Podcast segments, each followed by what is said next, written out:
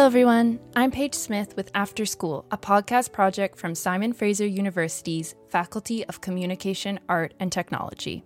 After School showcases FCAT alumni in traditional and unconventional career paths across communications, interactive art and technology, contemporary arts, publishing, and digital media.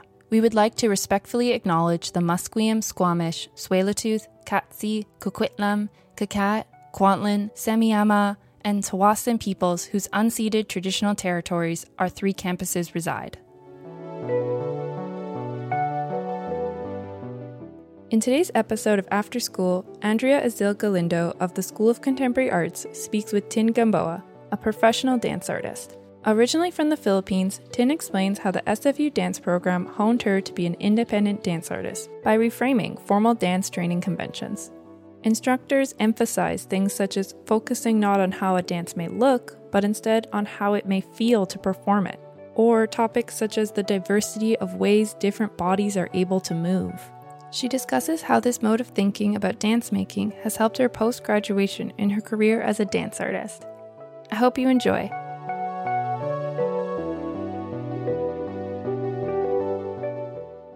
Welcome. My name is Andrea, and I will be your host. On today's episode, we have Tin Gamboa, a Filipina dance artist. As a member of the diaspora who was born and raised in Manila, Philippines, till the age of 18, Tin is mostly interested in mundane gestures and stories as mean to explore the realm of effect, identity, and positionality. An advocate for melding body and mind, Tin is currently supplementing embodied understanding and artistic practice with theory and research as a Master of Fine Arts at SFU.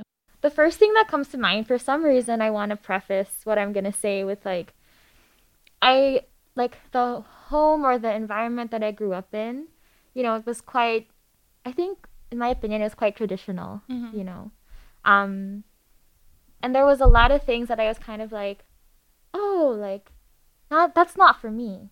Like, oh, that's like not for the likes of me. Right. I think that was often and still often is in my mind and I have like a tally of all the things that I've I've like been like, "Oh, that used to be a not for the likes of me thing that now I do." Okay. But so anyway, I remember in grade 2 I had a friend and she moved to Canada and mm. I was mm-hmm. like, "Oh, wow, she's one of those people. she moves to Canada." And one of the things that I was like, not for the likes of me. Interesting. and here we are. here we are. I've been here for 10 years.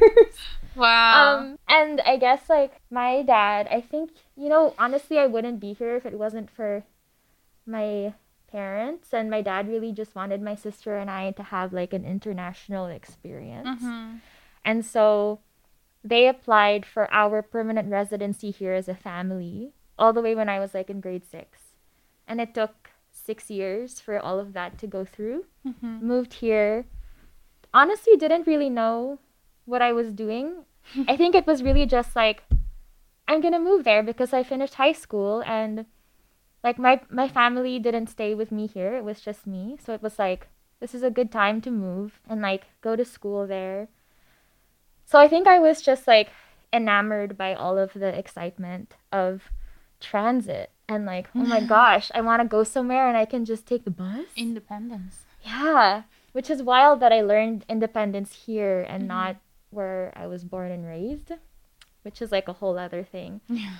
But um, for a year, I went to a Catholic college called Corpus Christi, and that's in UBC. And at the time, I was still very Catholic, and I person I no longer am. Um, and then after that year, I was kind of like, I didn't dance at all, mm-hmm. and I was just like, oh, that's that's really strange. Didn't feel right. I knew that if I wanted to dance more regularly, I had to put it into my schedule. Right. And we were at that time, people who were finishing their first year at Corpus Christi were at that time were like, folks were thinking of what school to go to next and like where to transfer to. And then I heard about SFU and that you could do a double major. Mm-hmm. So given that my parents are like quite traditional, I was like, "Ooh, what if I do a double major in psychology and dance?" and they were like, you know, it took them a little bit, but they they gave in and then mm-hmm. um so honestly, I had no idea what the program was. like zero clue.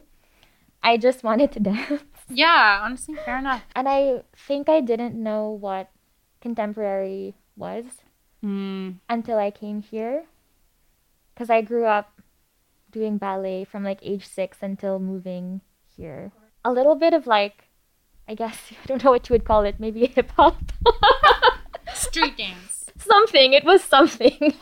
and we listened to some hip hop music or danced some hip hop music, so I don't know. But but mostly ballet. So when I came here, I was like very much like yeah, of like course. my breath was so up in my chest and um so I think my f- the first year was just a lot of like adapting to Mhm. a whole new way of existing in my body where that breath then was asked to like move down to my pelvis which was a really wild experience and i know that when i first moved here to, to canada like one of the things that really surprised me was realizing that i sounded different because I, I grew up watching american tv Yes. and so I, I, I was like, you know, okay, English, great, cool, blah, blah, blah.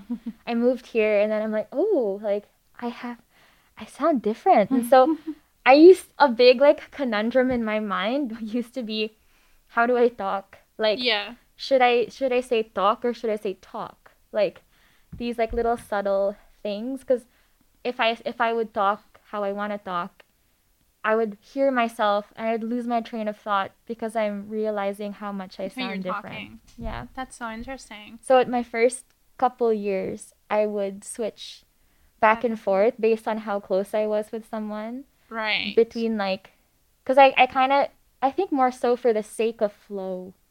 Right. So you came to SFU with no expectations, just attracted because of the double major program. hmm How did it go? I freaking loved it. Yeah. My first I think I mean I'm I think I'm just the kind of person and maybe it goes from like individual thing but also like cultural Mhm. injection of like being able to adapt. You just want I just find that oh, I want to excel wherever I am. I don't know. So that sounds really funny, but or like kind of like woo, like um I want to excel wherever I am. I mean, But- everyone should want to excel. Right.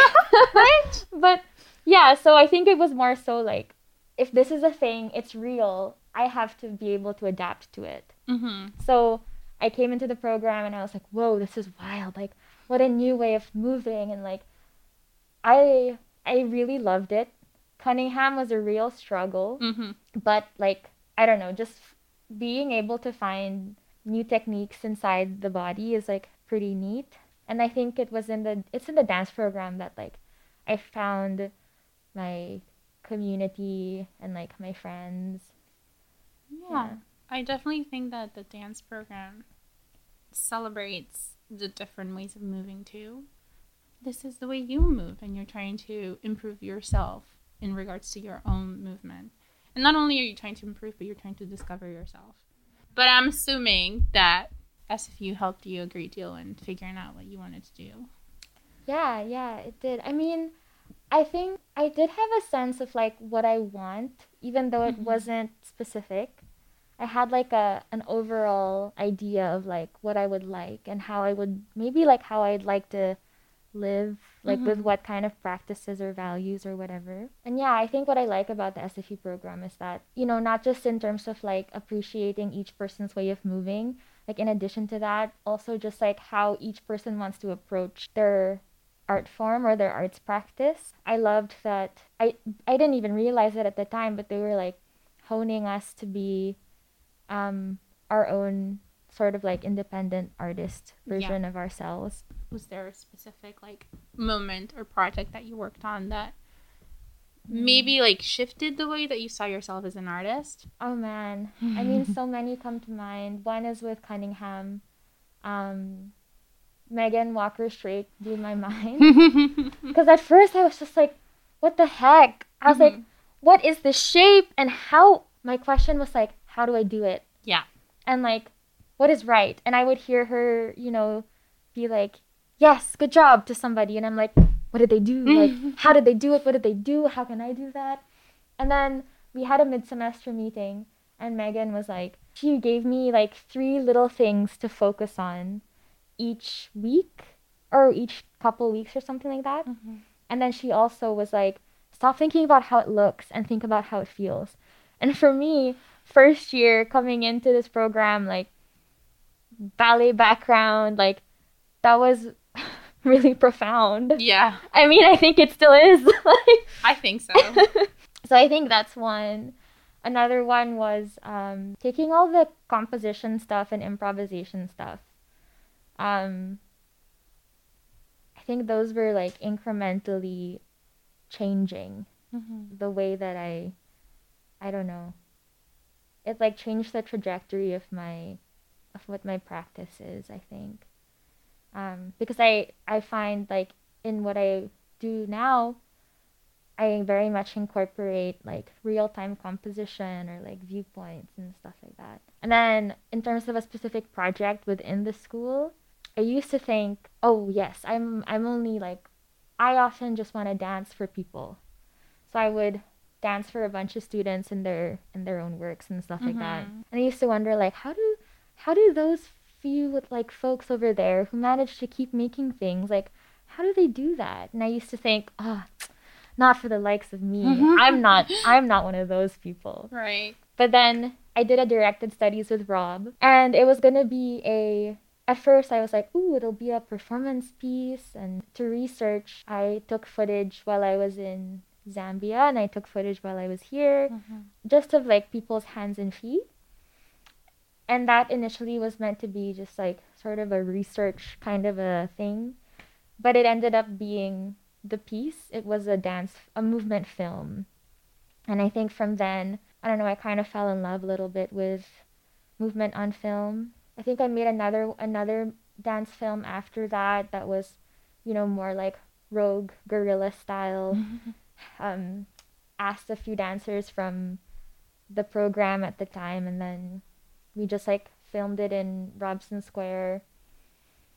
Got to share that, and also the first film at two different festival of recorded movement Mm-hmm. seasons and then the third one was also quite guerrilla style my my partner who's now my husband we it was sort of commissioned for vines festival Mm-hmm. and it was going to be live so this is always the thing it's always going to be live but then something happens and it's like oh it'll be a film Yeah, I And- feel like that's what happened this past couple of years. Right. With the pandemic, it's gonna be live. Just kidding. We're gonna film it and we're gonna um stream it. Here you go. yeah. And it turned out to be really fun. Like it involved soil. So we found free soil on Facebook Marketplace. Um, my partner's name is Forrest and he he like buried me in it and then filmed me coming out of it, Mm-hmm. Which is a pretty wild experience to be buried. And he was like he was he was laughing while he was burying me because he was like, "Oh, my workmates will ask me, "Hey, how was your day yesterday?" oh, you know, I just buried my girlfriend. and then the fourth dance film was like that one was a a big one. And I, I share this even though it was outside the program because I think it was within the same trajectory of, Of that course. first film. And that one was through an early career development grant. And I was able to take dollars, like, I was able to take this grant, go to the Philippines, hire 10 dance artists, like, three um, videographers. I took someone who was in the program with me and she did all of my admin. And it was amazing because that grant, like it's it's just wild to take dollars back to where you're from Mm-hmm. and to like distribute that wealth. Of course. um because in pesos it's like holy shit, you know. Um so I think that one was also like the biggest boom um of of an experience for myself to realize I don't know, so many things. One of which was like, wow, how how amazing does it feel to have such a good relationship with your cast and with like all the folks involved and everyone felt so good and it was such a it was like 10 other women like filipino women and on top of it everyone got paid really well That's so nice. it's like what an ideal situation Did you know that your cast before you casted them? So they were brand new No. people. I held auditions. Oh, do you feel like you're a celebrity coming back with like money, just like auditions? Here's a project that pays really well. It was like, let's have an audition. At the end of it, when everyone left, I was like, I think everyone's in. I love it. I love it. And now you're back at SFU doing NMFA. Yeah. How's I, uh, that? So it was a pretty wild ride, like leading up to here. Um, I feel like the prefaces are so important, you know. Mhm. Um, so prior to the program, when I, first first off, when I finished my undergrad, I was like, "That's it. I'm never coming back to school. I'm done. Yes, wonderful." yeah. um and then you know was trying to figure out like how does it feel to like what is what what what is it like to be working outside of school and one of the hardest things was trying to even like answer the question what do you do so I, Mm, at the time i'd just be like um, nothing. I work at boys and girls club and i also work at purdy's and i uh, i also teach little kids dance in this daycare and and i i i also am working on a dance film and I, I I dance for some other people sometimes. I just didn't know like what is what is the main meat of what I do and how do I Mhm. say that to people? You're not always working. You're not always doing what you want to do. So you have to like pick up another little jobs as well. Yeah. And then you don't know how to identify, I guess, until you really have it. Yeah. Final question. It's all about decolonization, which is such a big topic in the arts right now. And I know that you did a talk um, at the beginning of this semester about reorientation Mm-hmm. that SFU put on, um, and you were in a panel with other artists and talking with Henry Daniel. Was there anything that you think or you feel that that we need to keep in mind to move forward, or something that happened during your time at SFU that you would like to see moving forward? I know it's a big question, but Hmm. I think a big chunk of it is like the relationships. Mhm. um uh like a place for decolonization you know people were asking at reorientation day you know like oh so as this or as this like what can i what, what can we do i think someone said as a first year student like what can we do like that's such a hard question and i i am not going to pretend like i have the answers at all but Mhm. I think I, I do like recognize that the classroom in itself is like such a, a space for so much to happen. Like yeah. whether it be sitting in a class with a, with like having read something that the professor handed out to everyone and everyone's read it and you're all talking about it and you're all discussing it. Um, just from where each person is at. Like I think that in itself and also just like the way that we relate to each other, whether in the classroom, whether in the hallways. Like, I don't know. I mean, that, that sounds like such a, I don't know, not a very smart answer, but I, I think that just in the way that we relate to each other, we practice certain, like, ways of interacting. Everyone's doing so much work to be able to identify themselves and be, Mhm. and like, and have a certain kind of self awareness such that they know what they're bringing to a conversation, to an interaction. I think, yeah, I think that that's like a part of For sure. decolonizing. Um, and of course, it's hard because it's a lot of like individual action coming up against certain things that are so large, like an institution. But there's writings on this thing called like the undercommon. This is how I understand it. Um, is you know, there's like there's the institution, and there are some individuals in the world who are like, oh, fuck, fuck the system, and uh, you know, understandably so, super valid. hmm Like, fuck the system, fuck capitalism, fuck politics, fuck it all. Like, I'm gonna go and like live outside of this system and just live like very remotely.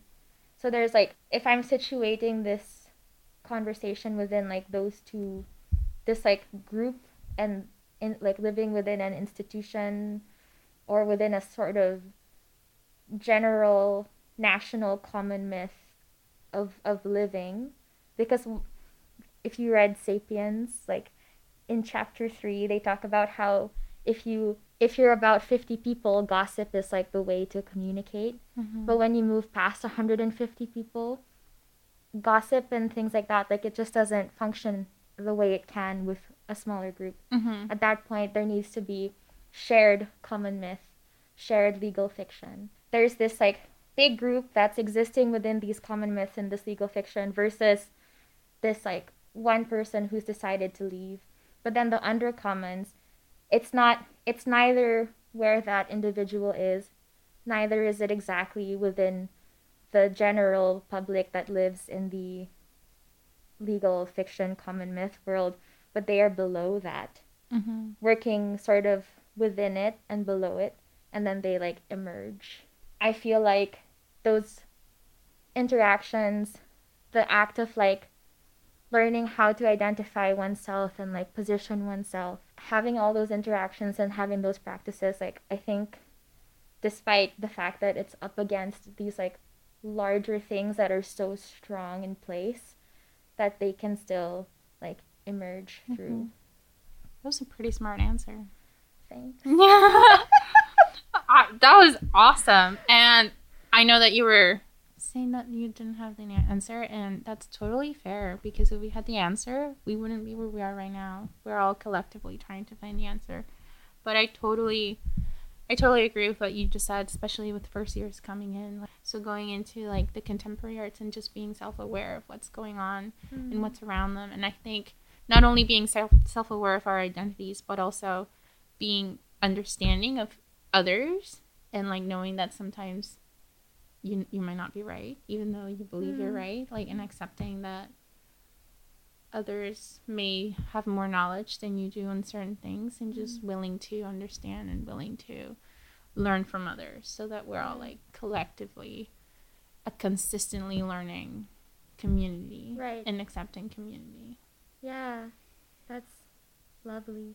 And like just going back to what we were talking about earlier about um like experiences of like adopting new techniques. Mm-hmm. What you were saying just now about like being able to adapt and being able to like listen and be willing to be proven wrong.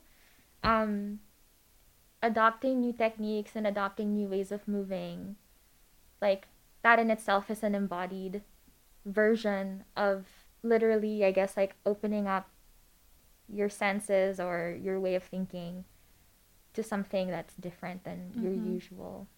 In my last paper that i wrote i was trying to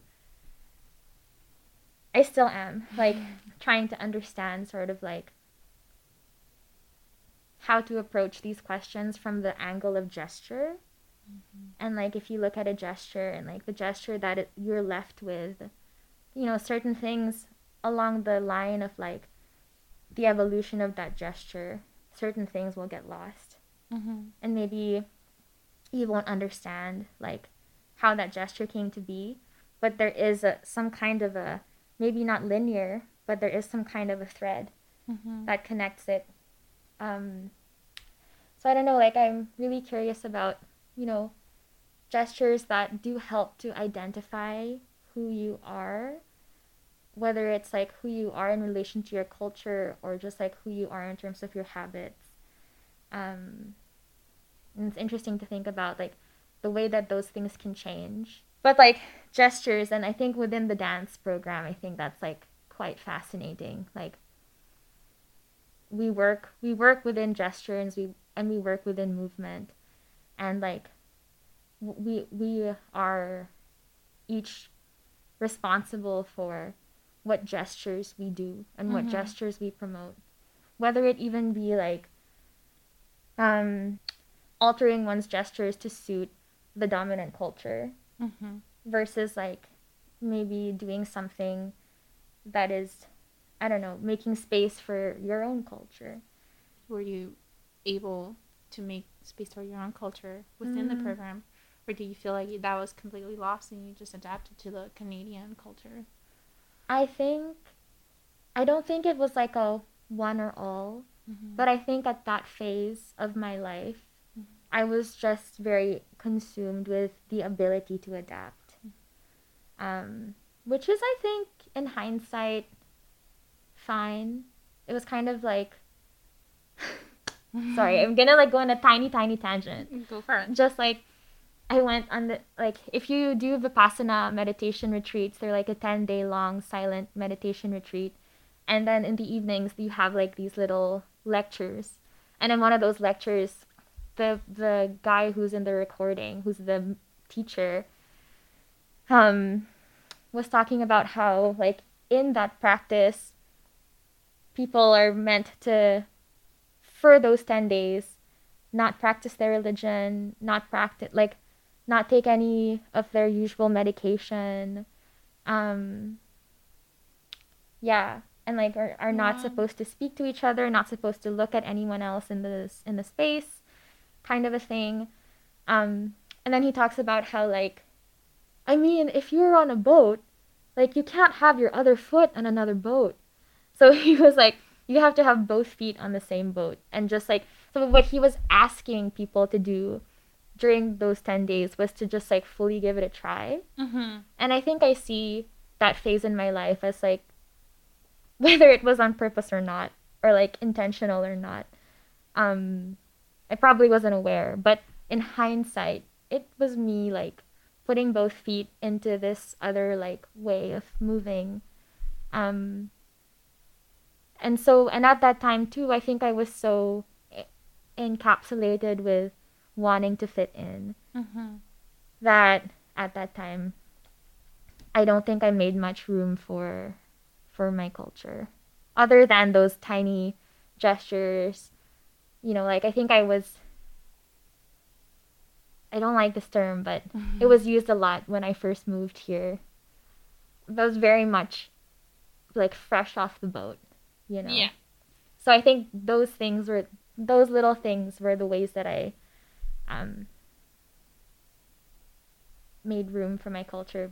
There was no other option. Going back to that idea of like gesture and its ability to change, but also its ability to remain. It's it's really interesting to like think about once we were once we just whether it's that we decided or someone decided or or the situation was such that we had to pluck ourselves from our like original homes. When you take that that body and you take that gesture out of that original place like those gestures will shift. The way that we speak will shift. The way that we view things will shift.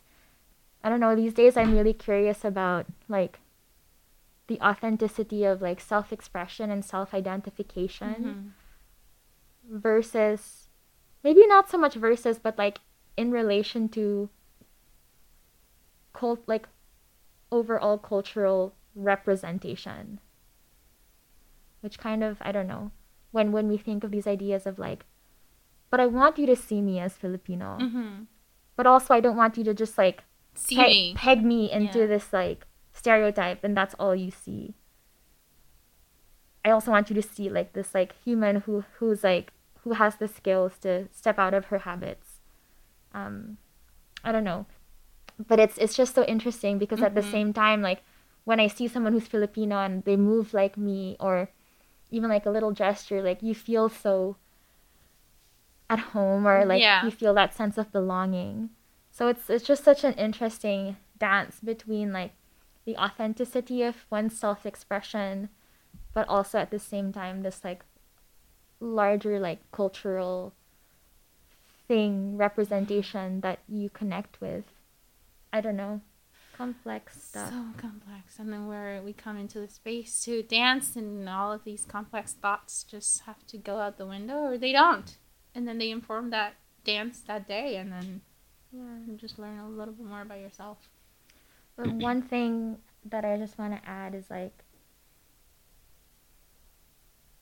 it, it would be great if, like, I guess I'll speak for myself versus like everyone, but it would be really great for me to understand and to really like embody this understanding that it's, sometimes I think I, I seek for quote unquote correct. You know, it's like am I Filipino enough? Is my Filipino ness correct enough? Mm-hmm. You know? But and that goes back again to this like self-expression, cultural representation. Because we have our responsibility to rep- like to make sure that we're not misrepresenting Mm-hmm. a larger group, but also that we are at the same time still representing ourselves.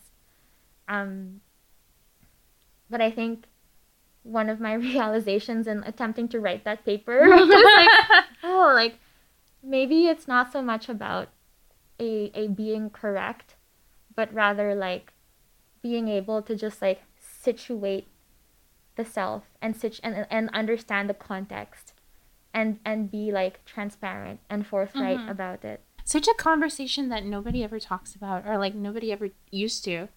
And so I feel like we all have individually these repressed thoughts, or maybe not repressed, but we've always had them in the back of our heads.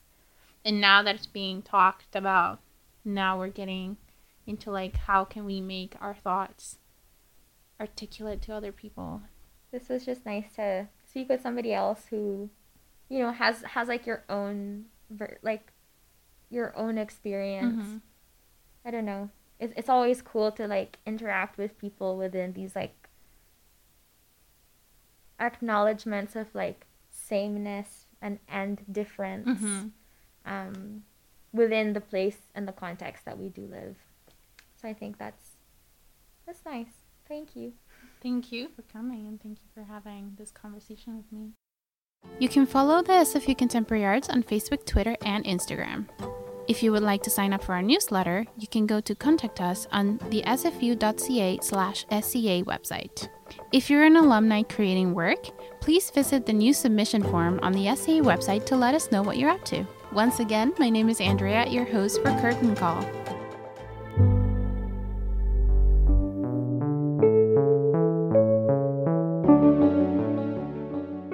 After School is a podcast project from Simon Fraser University's Faculty of Communication, Art, and Technology.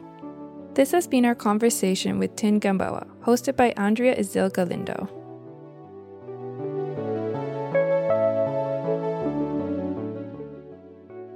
The After School podcast is created by Tessa Arsenault, Emma Keeler Dugas, Stacy Copland, myself, Paige Smith, and each of our student hosts.